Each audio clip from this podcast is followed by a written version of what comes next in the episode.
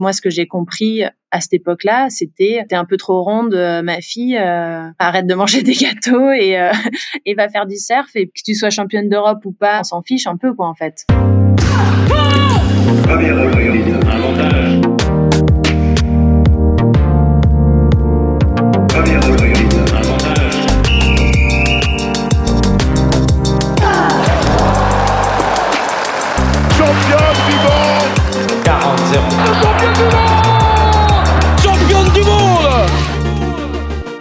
Salut, c'est Cléo et bienvenue sur Championne du Monde, le podcast des femmes qui construisent le sport de demain. Alors, pas besoin d'être championne du monde pour passer ici. Toutes les deux semaines, on vous fait découvrir la voix de femmes qui incarnent le sport et font bouger les lignes. Athlètes, journalistes, médecins ou même ta mère fan de Kevin Mayer, on part à la rencontre de Nana qui déchire et surtout toujours plus badass que la plus badass de tes copines. Bonne écoute quel bonheur de vous retrouver dans ce premier épisode de la saison 3 où l'on a voulu mettre du soleil, du sable fin qui glisse entre les orteils et le bruit des vagues dans vos oreilles. Vous avez donc rendez-vous avec Joanne Defay, la meilleure surfeuse tricolore et seule française qualifiée à 27 ans pour les JO de Tokyo où le surf fait son apparition pour la première fois. Vous voulez savoir à quoi ressemble le quotidien d'une surfeuse pro? Eh bien, vous allez être servi et vous allez sûrement être surpris. Loin de la vie de rêve qu'on peut s'en faire, être surfeuse professionnelle comme Joanne, c'est être dépendante d'un sponsor qui te permet de partir à seulement 13 ans en compétition et être viré par ce même sponsor parce que tu ne réponds pas à certains critères de beauté. C'est voir son corps mis au premier plan plutôt que ses résultats sportifs. C'est une volonté de faire et un travail acharné pour rester au meilleur niveau quand le niveau mondial a explosé en une petite dizaine d'années. Le surf, selon Joanne, c'est un vrai métier, mais c'est aussi une passion brûlante qu'elle souhaite aujourd'hui plus que tout partager. Son parcours est celui d'une gamine qui ne pensait pas faire du surf son métier, dont la vie lui a parfois fait boire la tasse, mais qui a finalement décidé de prendre son destin en main en essayant de ramer plus fort que les hommes pour surfer la vague du succès. Salut Joanne Salut Comment ça va? C'est la première question que je voulais te poser. Euh, c'était savoir comment t'allais. Alors c'est vraiment la question de base, mais juste pour une raison très simple. On vient de finir l'année 2020 qui a été euh, compliquée, je crois. Et, euh, et puis ta reprise à la compétition qui n'a pas forcément été évidente non plus. Donc comment ça va? Ouais, ça va. non, ça va. Franchement, c'est cool. La reprise de compète a été assez assez folle en émotion, je dirais. Donc euh, beaucoup de choses qui se sont passées, euh, beaucoup de, de, changements avec bah, ces histoires de Covid, de, de protocoles et tout ça. C'est assez, euh, c'est assez différent de ce que j'ai pu, enfin que ce que tout le monde, hein, tous les surfeurs et, et, je pense tous les athlètes ou ou toutes les personnes qui qui travaillent ou non ont pu connaître cette année. Quoi. Et là, bah, première compétition euh, euh, de nouveau. Ça a été un long process, je pense, euh, pour, bah, pour la World Surf League. Donc, c'est la ligue privée américaine qui, qui s'occupe en gros du surf professionnel. Ouais. Et, on, y euh, reviendra après. Ouais, voilà.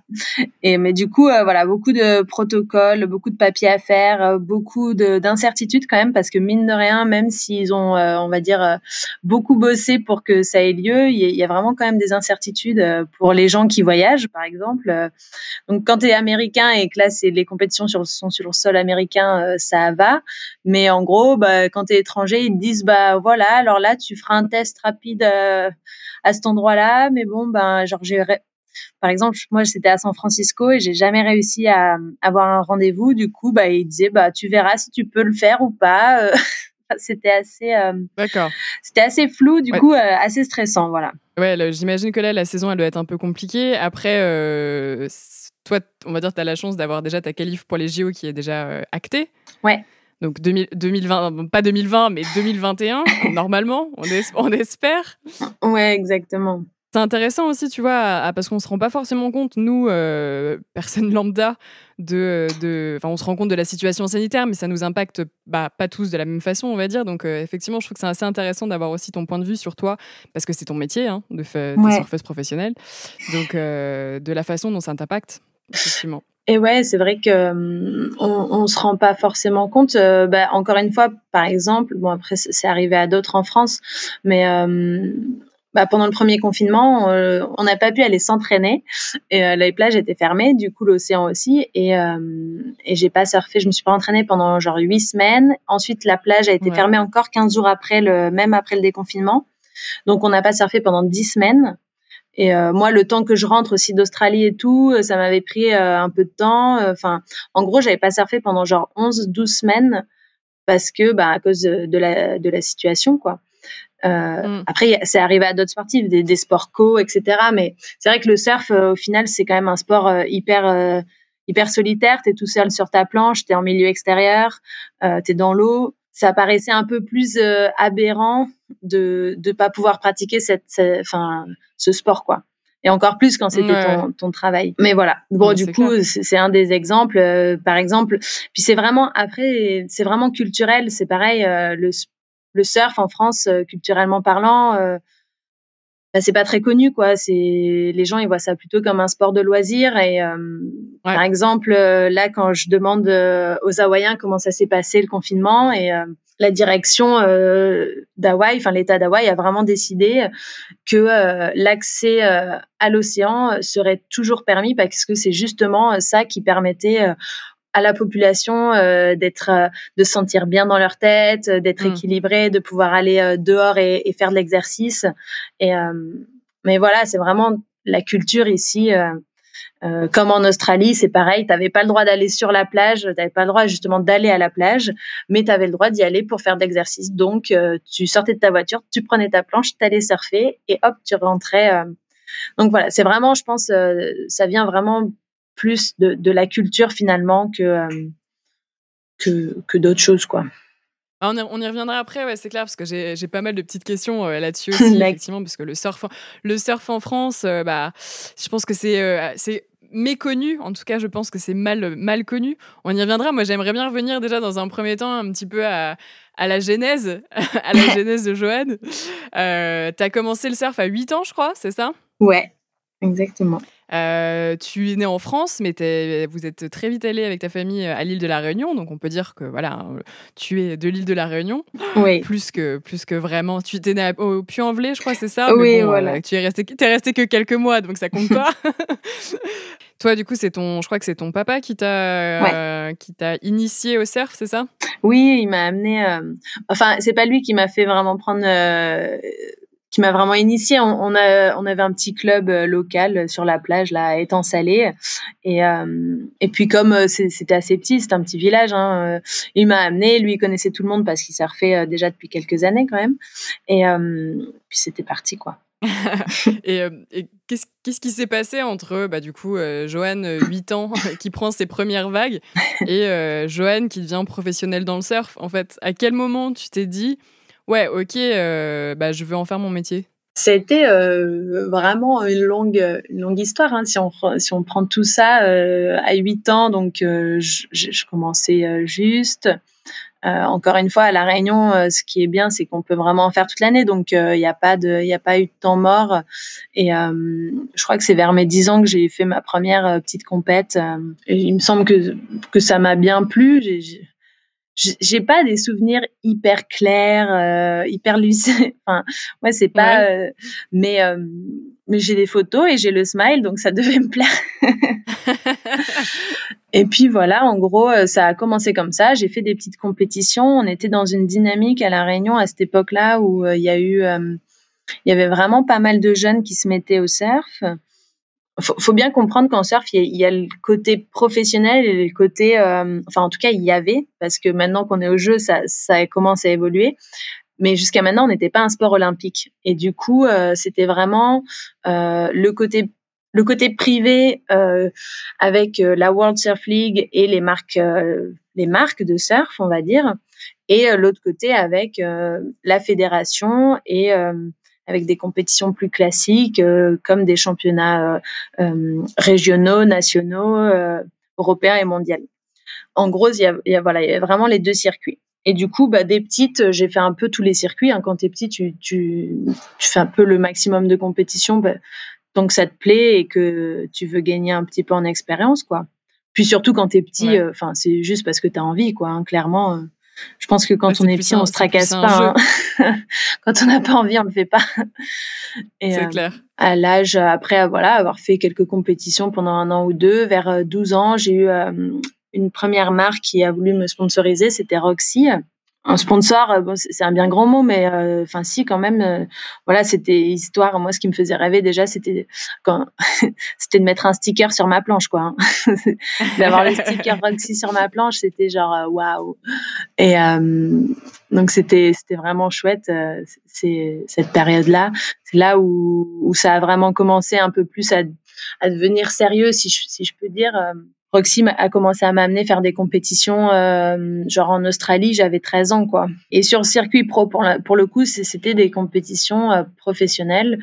Tu avais un sponsor qui venait te chercher assez jeune et, et qui t'amenait euh, un peu à droite à gauche parce que, ben, encore une fois, c'est un, le, le, monde du surf, c'est un monde très, euh, bah, très, comment dire, anglo-saxon un peu. Il y a beaucoup d'Américains, beaucoup d'Australiennes, ouais. enfin d'Australiens, et puis il y a peu d'Européens. Et du coup, bah, si tu étais un peu européen et tout, et que euh, les marques voulaient un peu euh, te montrer euh, ce que c'était le niveau, tu étais obligé de sortir d'Europe, en fait. Finalement, c'est les marques qui sont venues, enfin la marque en l'occurrence qui est venue te chercher, qui t'a fait prendre la voie du surf professionnel, en fait. Parce que toi, est-ce que toi, juste sans ça, tu te serais dit, bon, bah, ok, je me lance dans une carrière ben pro, ou bon, bah, t'aurais continué à faire du surf en en, amateur, on va dire, et puis, euh, et puis voilà. Il faut bien se rendre compte que c'est un sport, euh, si tu veux être professionnel, ça coûte cher. Euh, c'est ce qu'on dit, il faut aller aux quatre coins de la planète. comme c'est une ligue privée, il faut que tu achètes ta licence, il faut que tu payes tes inscriptions. Il faut avoir bah, des planches de surf. Enfin, ça coûte cher. Et puis, bah, quand tu as 13 ans, tu peux pas aller à l'autre bout du monde toute seule. Donc, il faut payer pour deux. Enfin, au moins pour deux. Oui, pour ta famille, ouais, enfin, ou quelqu'un qui t'accompagne. Voilà, c'est pas possible. Non, à 13 ans, euh, jamais moi ou mes parents, euh, enfin mes parents ou moi, pardon, euh, m'auraient, euh, on, se serait dit, allez, on va aller en Australie faire des compétitions pour notre fille qui a 13 ans. je pense pas que je pense pas que ça, ça, aurait fonctionné comme ça, non. c'est une question qui peut paraître un peu bête comme ça, mais tu as commencé un peu à expliquer. Mais qu'est-ce qui, ce qui fait la, qu'est-ce qui fait la différence entre une surfeuse professionnelle, donc toi, dont c'est le métier, et euh, deux très bonnes surfeuses euh, qu'on peut voir beaucoup sur Instagram par exemple ou euh, qui en font mais pour qui en font en, amateur. Comment on, comment on identifie en fait cette différence là Alors je reviens, comment dire? C'est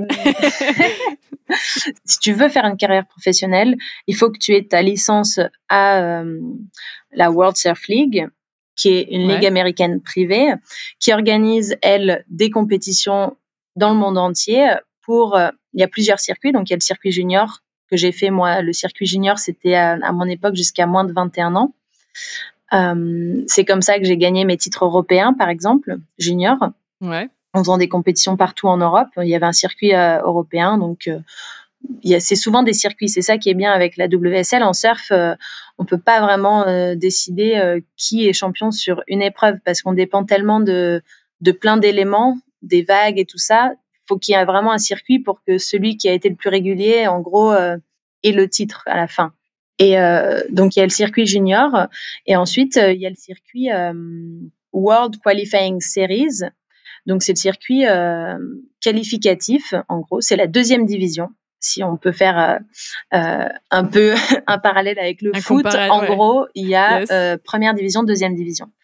Et le but, le but ultime, c'est d'être dans la première division. Et dans la mhm. première division, il y a 17 filles et ils sont 34 euh, hommes, il me semble. Et la deuxième division et la première division, ce sont des tours mondiaux, donc il y a des compétitions partout dans le monde.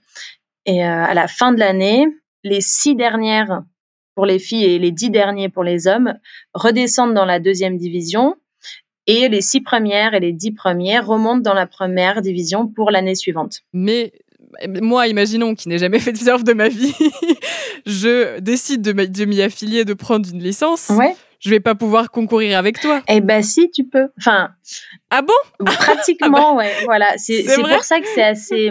C'est parce que c'est privé. Tant que tu payes pour avoir ta licence et que tu es couverte et tout, euh, t'as pas un niveau à avoir. Enfin, si t'as un niveau à avoir parce que tu vas pas pouvoir faire les mêmes compétitions que moi. Euh, euh, comment dire Si tu t'inscris et que tu veux aller euh, commencer à gagner des points, en gros, c'est un peu comme euh, le, le, tennis, je pense. Faut que tu commences à gagner des points. Donc, dans la deuxième division, il y a des euh, compétitions qui sont un peu à différents niveaux. Donc, en gros, tu vas commencer avec les avec les les 1000, ils appellent ça, les compétitions euh, 1000. Donc, tu gagnes 1000 points, en gros. Et euh, au fur et à mesure que tu vas gagner des points, tu vas pouvoir euh, augmenter. Donc, tu, quand tu auras gagné quelques compétitions 1000, tu pourras aller faire les 3000.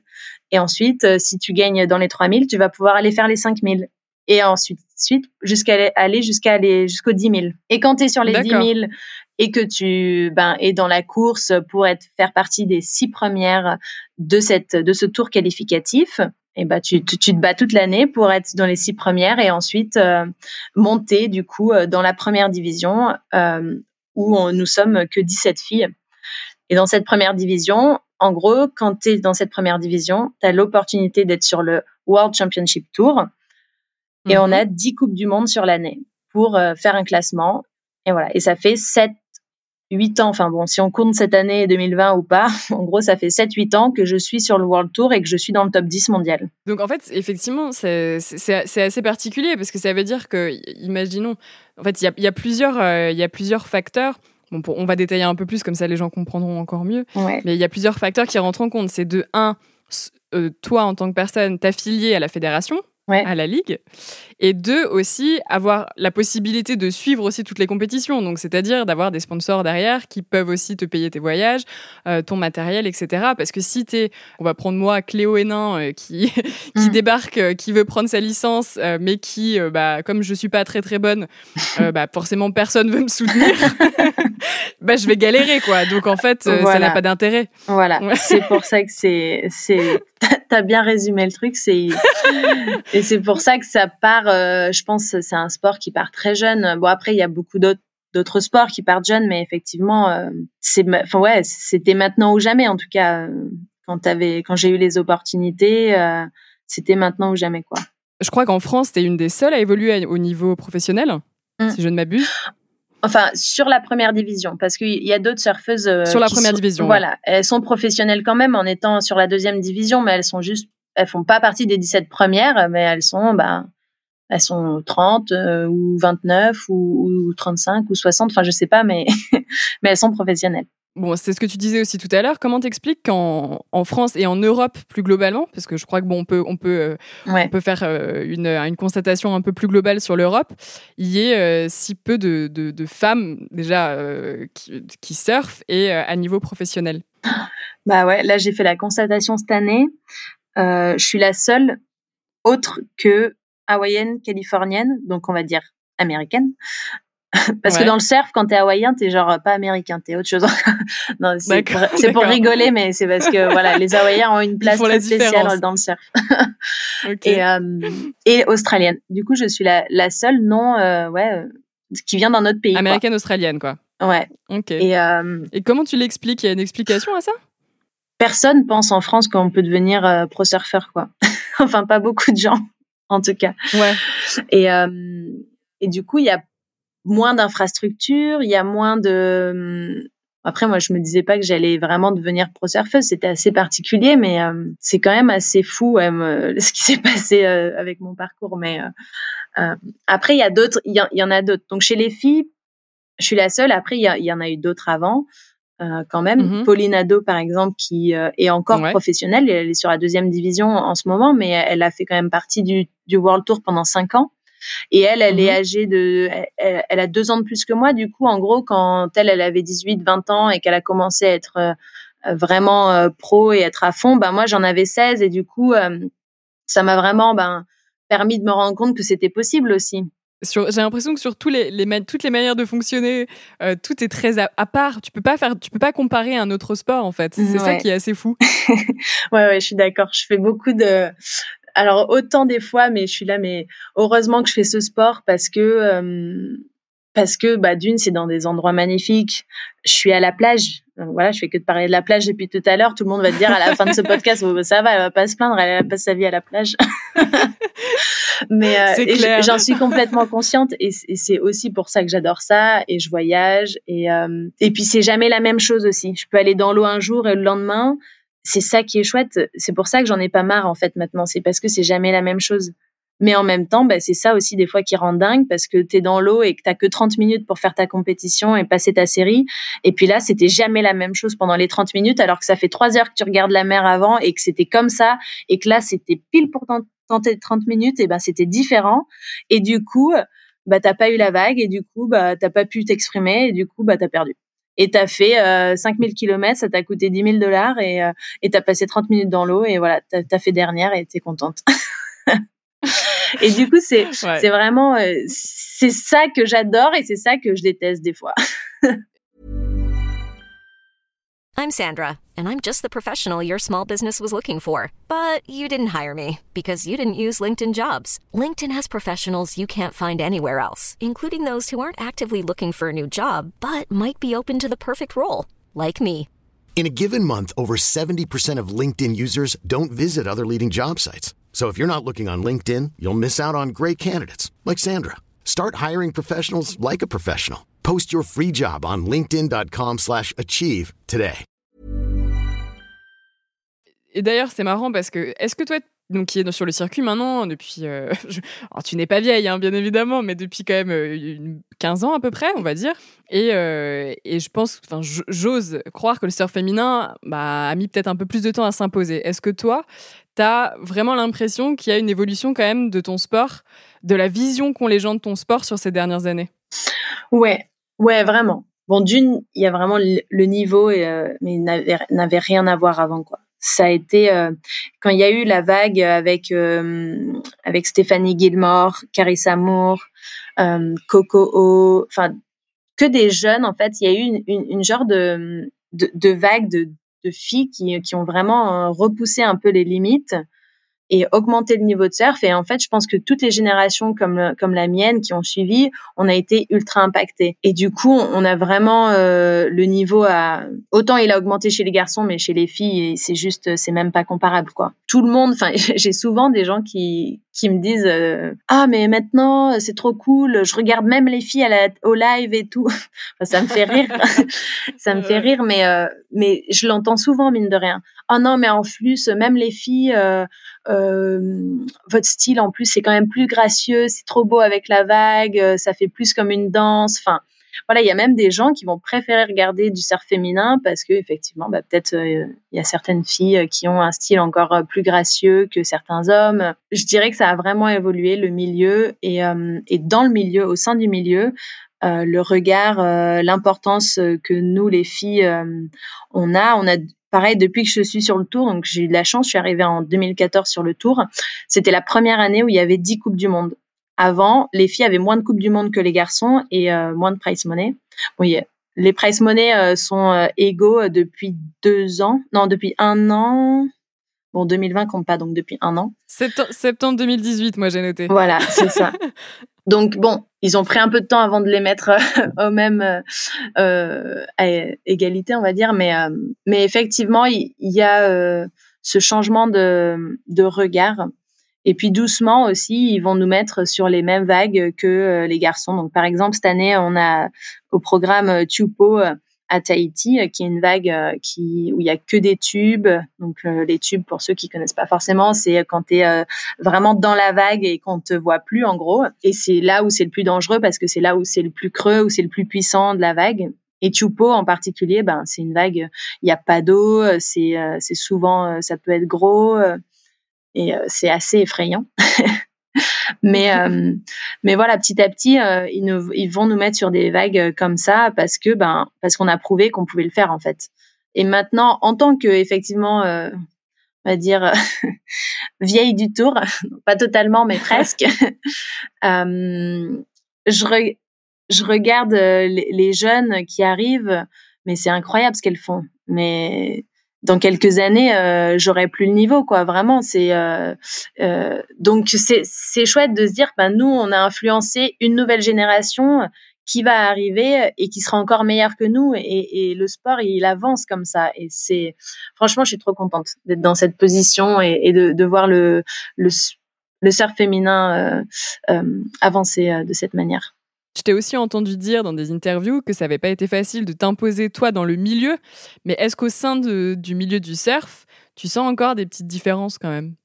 En tant que traitement? En tant que fille Ouais. Je pense que j'ai été aussi habituée comme ça parce que bah, quand j'ai commencé le surf, euh, quand tu es au pic, enfin quand tu es dans l'eau, il y, a 80% d'hommes Maintenant, je dirais qu'il y a 80% d'hommes. Avant, il y avait 99% euh, d'hommes au pic et, et j'ai toujours un peu évolué comme ça. Je sais pas. Alors peut-être que dès petite, je me suis dit euh, que c'était normal et que euh, et puis je me suis jamais vraiment posé la question, mais c'est juste un peu physique au final.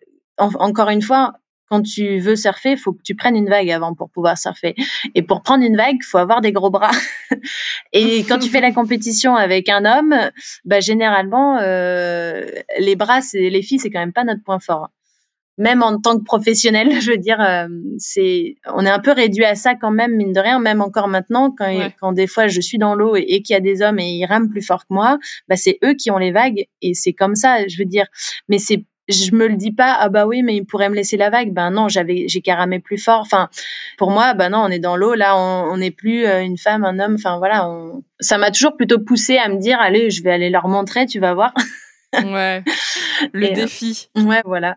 Et euh, je pense que je fonctionne un peu comme ça aussi au final, euh, même quand je vois ma carrière et tout, c'est souvent quand je me dis allez, je vais leur montrer un peu parce que là. C'est vrai que j'aimerais bien revenir aussi sur, bah, on va dire l'image qu'elle surfe. Je trouve que c'est intéressant parce que de mon point de vue, j'ai l'impression que c'est en train un peu de se déconstruire pendant très longtemps. on associait aussi le surf féminin à bah, la plastique des surfeuses, bah, forcément la beauté, les nanas avec les cheveux mouillés en maillot de bain, mm. machin, euh, dans l'eau, etc. D'ailleurs, c'est marrant, alors je sais pas si c'est le terme, mais quand j'ai été lire une de tes dernières interviews euh, pour l'équipe, euh, j'ai regardé les commentaires. Il y avait trois commentaires sous ton, sous ton article. J'ai relevé, c'était très court tous les commentaires, c'était merveilleux. La première, c'était jolie photo, voilà, ça va. Le deuxième, c'était sympa le mini short, voilà le ah deuxième commentaire. Et le, et le troisième commentaire, qui là, je pense, on est sur l'Oscar, oh, c'était C'était j'ai la bûche. Voilà. Oh on va. Et donc, si tu veux, je me suis dit merde. C'est-à-dire qu'en fait, il y a quand même. Bon, alors, on peut parler peut-être de troll aussi, hein, donc à toujours à pondérer le propos, mais euh, il y a toujours quand même encore cet aspect de euh, bah la plastique des surfeuses, tout ça. Comment toi tu le vis? Et est-ce que euh, bah, enfin, est-ce que déjà tu, fais attention à ça?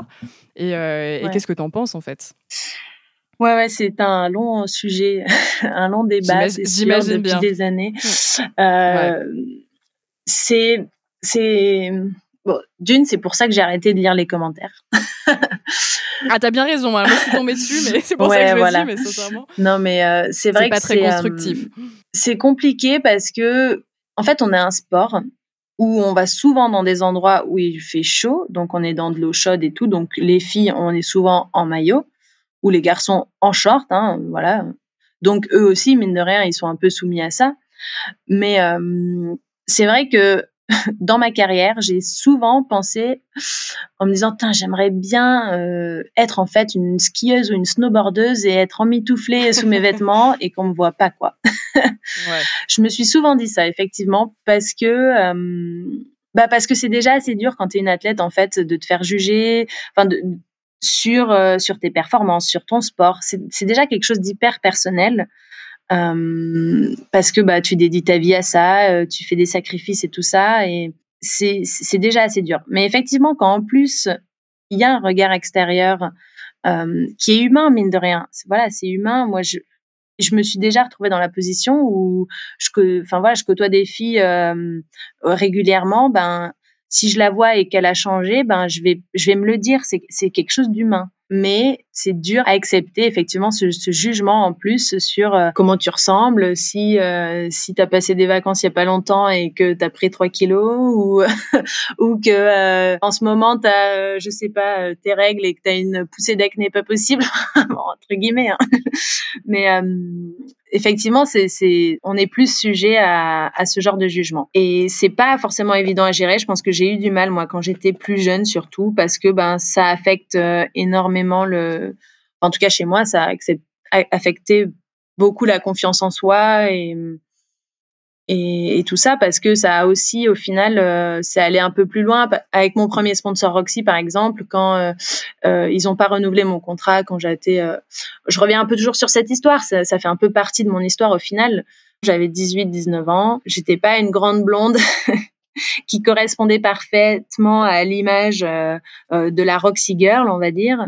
Et à un moment donné, les gens qui dirigeaient à ce moment-là, je, je, ils se sont pas dit, bah ouais, mais bah, cette jeune fille, elle va avoir plus de choses à partager peut-être parce que elle est championne d'Europe junior, parce qu'elle a été vice-championne du monde junior, euh, parce que euh, parce que elle a d'autres valeurs à partager. Non, ils, se sont pas dit ça à un moment donné, quoi. Ouais. ils se euh, sont focalisés sur des choses plus futiles, on va dire. Voilà, c'est ou peut-être qu'ils se sont dit et puis après, et, mine de rien, c'est ce que je dis tout le temps aussi tout le monde doit faire des choix à un moment donné. Eux, ils ont fait des choix pour euh, pour leur euh, business. C'est juste mmh. faut savoir quand tu es un business qu'est-ce que tu veux partager et après voilà, si eux ce qu'ils veulent partager c'est des photos de rêve avec un corps de rêve dans des endroits de rêve, bon bah c'était peut-être pas l'image au final qu'ils voulaient, c'était peut-être pas moi du coup qui voulais et, et, bah, tant mieux si c'était ça qu'ils voulaient. Mais euh, je pense que moi, tout ça, je le réalisais pas de toute manière à cette époque-là. Donc moi, ce que j'ai compris à cette époque-là, c'était bon, bah t'es un peu trop ronde, euh, ma fille. Euh, euh, voilà, arrête de manger des gâteaux et, euh, va faire du surf. Et puis, que tu sois championne d'Europe ou pas, ou, ou, ou, tout ça, on s'en fiche un peu, quoi, en fait alors que ben toi euh, euh, ça fait euh, ça fait enfin voilà en plus à 18 ans j'essayais de tout gérer tu vois. J'étais en train d'essayer de passer le bac à, à l'époque en même temps. Enfin c'est j'avais une vie à, à 1000 à l'heure déjà quoi. Et j'essayais vraiment de faire de mon mieux et j'ai trouvé que c'était que ça a été injuste en tout cas à cette époque-là. Et j'ai pas eu vraiment les explications qui allaient avec etc donc euh, c'est vrai que je l'ai vraiment voilà pas très bien vécu à, cette période-là et ça m'a suivi un peu bah, pendant des années après. Et euh, je pense que maintenant euh, bah, j'ai du recul un peu sur tout ça parce que parce que voilà c'est ce qu'il faut au final faut faut grandir après des, des épreuves qu'on a et et maintenant ce qui m'a enfin après cette cette période-là en fait ça m'a permis de de vraiment me recentrer sur moi et de pourquoi je le faisais et de comment surtout je voulais le faire. Et, euh, et du coup, à ce moment-là, euh, c'est vraiment à ce moment-là que je me suis dit, bon, ben, moi, je veux le faire euh, de cette manière. Ce qui me fait rêver, c'est d'être une athlète de haut niveau, une surfeuse de haut niveau. Et ce que j'aime, c'est c'est de travailler et, et, je vais travailler dans l'eau, mais je vais travailler aussi hors de l'eau pour être bien dans ma tête, bien dans mon corps et, et pouvoir être forte en compétition. En gros, je suis repartie un peu sur ces bases-là. Et là, je l'ai fait pour moi aussi, et, et, ça a été euh, ça a été un moment euh, hyper chouette au final de ma carrière aussi, de, de pouvoir euh, un peu faire un reset et, et, recommencer de faire toutes ces choses pour moi et de la façon dont je le voulais et de la manière qui me correspondait quoi.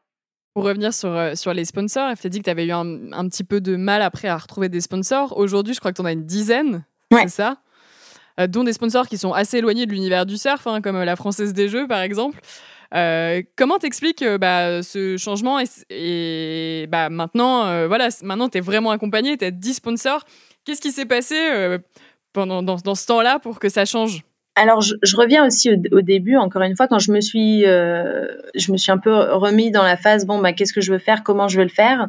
À ce moment-là, je me suis en, entourée de, de coachs et tout, et en 2014, euh, j'ai bossé avec euh, avec Simon qui est devenu mon conjoint après. Et euh, on travaille ensemble depuis donc euh, on est vraiment euh, un peu euh, une équipe.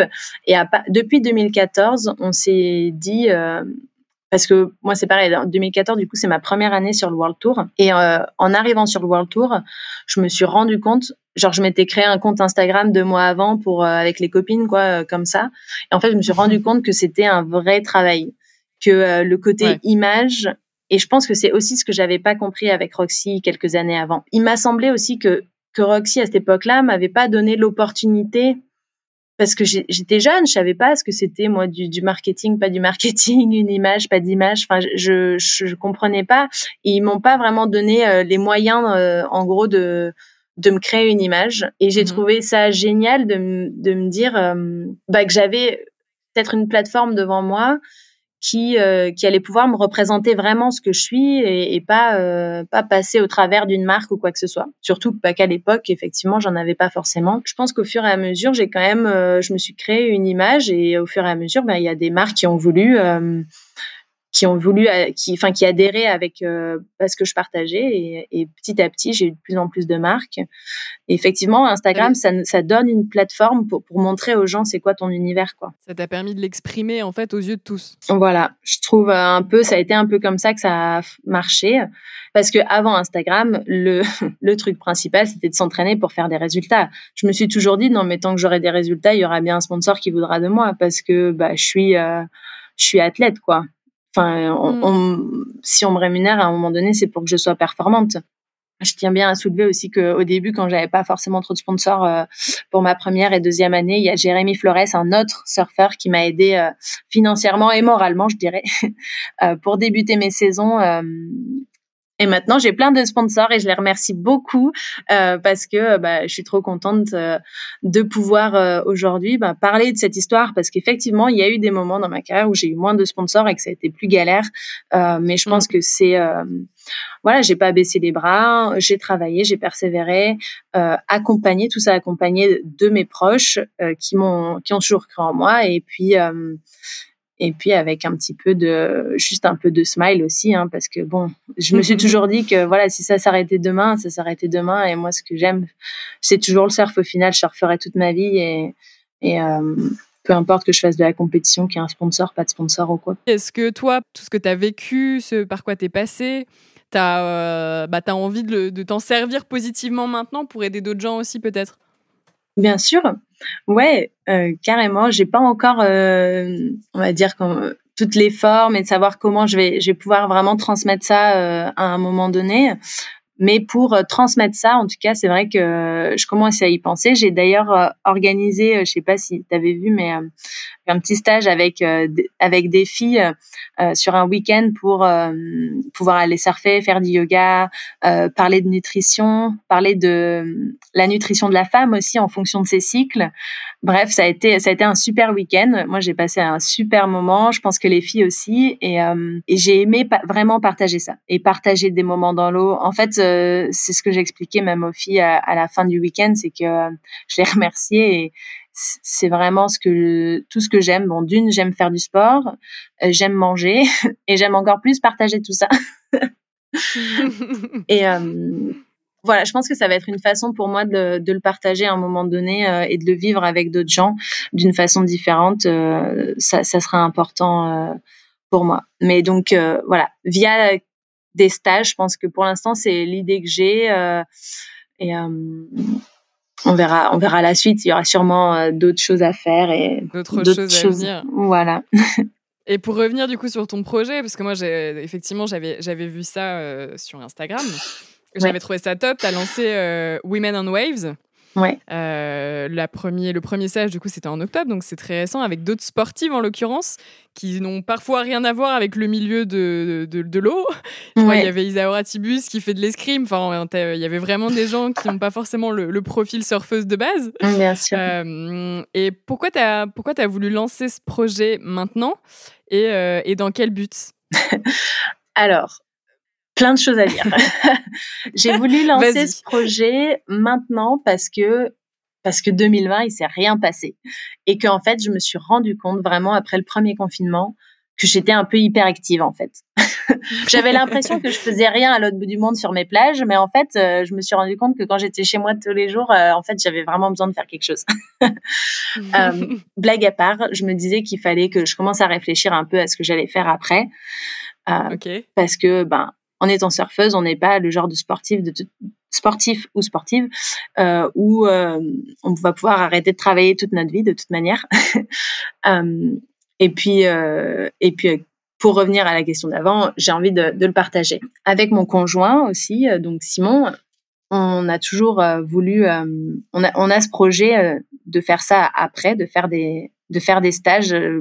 Et là, cette année, j'ai voulu créer un truc un peu plus euh, un peu plus exclusif, un peu plus euh, comment dire euh, entre filles parce que bah, Sim avait pas trop le temps cette année, lui il a, il a eu d'autres choses à faire. Et du coup je me suis dit je vais créer un, un truc où il n'y ait pas l'entraînement physique dedans, mais il y ait ce soit vraiment pour les filles, parce que je pense que dans ma mmh carrière, j'ai quand même vécu des choses en tant que femme où il y a bah, peut-être que des femmes qui vont pouvoir euh, ressentir ou, ou, comprendre le message que j'ai que j'ai à faire euh, passer quoi. Du coup, c'était euh, c'était le le moment un peu idéal j'ai trouvé en me disant bah, je commence maintenant parce que bah parce que aussi moi ça me fait du bien aussi en tant qu'athlète de me dire que j'ai d'autres projets qui vont arriver, enfin qui vont me tenir à cœur pour plus tard. Plus tu es ouverte, je trouve, plus tu as des choses à des projets, des choses à, à construire, et ben plus tu es, vivante. Enfin, je sais pas, j'en ai besoin. Trop bien. Euh, pour, pour, conclure, plus ou moins, euh, il me reste encore quelques petites questions, mais pour conclure, euh, comment tu définirais la femme que tu es maintenant, aujourd'hui? Waouh, c'est dur. je dirais que dans une carrière ou dans une vie, euh, il y a beaucoup de choses qui dépendent de toi. C'est toi tous les matins qui va te dire, euh, ok, j'y vais quoi. Je, ça, je mets ça en place. Euh, petit à petit, voilà, tu construis des choses mais je dirais aussi que tu as, vraiment besoin d'aide. Faut pas hésiter à, à demander de l'aide à droite, à gauche. Enfin, je sais que dans les moments où, euh, où bah, tu pas le moral, où tu perds tes objectifs de vue et tout, tu as vraiment besoin d'avoir euh, euh, un entourage proche euh, qui croit en toi sincèrement, on va dire, parce que c'est bah, parce que c'est important. Ça, ça, ça t'aide à continuer à y croire tous les jours. Et, et puis, je pense que ouais, je suis quelqu'un qui aime rêver, qui aime euh, se dire que, que tout est possible, qui aime l'aventure. Euh, j'aime un peu, enfin voilà, partir. Euh, ça me fait pas peur de partir à l'autre bout du monde, de de pas trop savoir où est-ce que je, où est-ce que, qu'est-ce qui va se passer ou quoi. Mais enfin, je suis quelqu'un d'assez simple au final. Voilà, moi, je, sais que toute ma vie, enfin, on en parle souvent avec avec mon conjoint. Bon, c'est assez personnel, mais tant qu'on fera du sport on fera nos, petits repas et que euh, on fera notre sieste. en gros, hein, je dis, j'exagère, mais mais euh, on, sera heureux. On, vit avec pas grand chose au final. Euh, et, dernière question qui clôt à chaque fois notre podcast. si tu devais donner une définition de ce qu'est une championne, quelle serait-elle pour moi, une championne, c'est déjà quelqu'un de humble parce que plus tu avances et plus tu es bon dans quelque chose, je pense que plus tu te rends compte qu'il y a encore des choses à apprendre en fait, on n'est jamais assez bon. et, c'est quelque chose de cette recherche perpétuelle d'amélioration. Euh, je pense que ça définit euh, assez bien euh, une championne ou un champion. Et voilà, une, capacité à, à, prendre du recul aussi sur les événements. Et voilà, je dirais ça. Ça marche, parfait. Et puis du coup, juste pour clore aussi, c'est vrai qu'on j'en ai pas reparlé, on en a parlé un petit peu. Forcément, euh, là, 2021, c'est les Jeux Olympiques. Euh, c'est la première fois que le surf est au JO. Euh, c'est quoi tes c'est quoi tes objectifs? Ah oui, c'est quand même important. bah oui, quand les Jeux. On peut pas ne pas en parler. Super important. Non, mais c'est c'est ouf. Comme j'expliquais, nous sur le circuit, on est généralement notre classement de fin d'année, c'est ça qui compte parce qu'on sait que en surf, c'est tellement compliqué de performer sur un événement. Et ça, c'est quelque chose de complètement différent. Euh, donc, euh, donc ça, ça va être vraiment, on va dire, euh, un nouvel élément, enfin quelque chose de différent en tout cas par rapport euh, au, au, surf de compétition que je fais jusqu'à maintenant, enfin que j'ai fait jusqu'à maintenant. Euh, et puis après, je, suis juste pressée en fait de de voir commencer en fait les jeux, de pouvoir les, les expérimenter, euh, de voir est-ce que vraiment on ressent cette chose qui est extraordinaire d'après ce que tous les autres athlètes disent. Est-ce que je vais être vraiment plus stressée? Est-ce que je vais être encore plus euh, dans des sensations profondes et, et être encore plus en confiance je, je sais pas. Ça va être, euh, c'est tout nouveau et euh, donc je vais prendre ça plutôt comme une expérience en se disant que je donnerai euh, du mieux que je peux, quoi. Le max. Yes, comme d'hab, en fait. Bah écoute, on, te, on, te, souhaite que ce... Ouais, c'est bien de le préciser. bah, on te souhaite que ce soit une expérience euh, cool, en tout cas. Et je pense que ça risque d'être... Euh, déjà, tu pourrais dire que tu as, participé au, premier JO de l'histoire en surf. Et ça, franchement, déjà, ça claque. ouais, bon, allez, alors je vais te dire une, une phrase de championne. Non, je rigole. on n'est pas là pour participer, on est là pour gagner ouais. Ah T'as bien raison. on va voir. On va voir. Trop bien. Bah, merci beaucoup en tout cas euh, pour ton temps. C'est super gentil. Et puis, euh, bah, écoute, euh, encore plein d'années de, bonheur sur les vagues et ailleurs. Ouais, ben merci à toi et merci d'avoir pris le temps de, de parler vraiment du surf et de comment ça fonctionne parce que c'est vrai que dans des interviews ou quoi, j'ai jamais vraiment le temps et j'espère que ça aura intéressé quelques, quelques personnes de mieux comprendre comment ça fonctionne.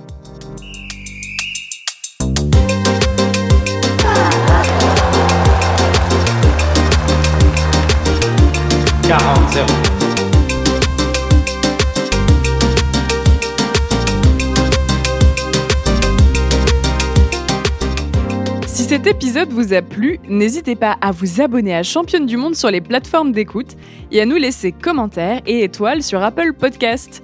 Et rejoignez-nous sur Instagram pour plus de news et infos sur le sport féminin. À bientôt!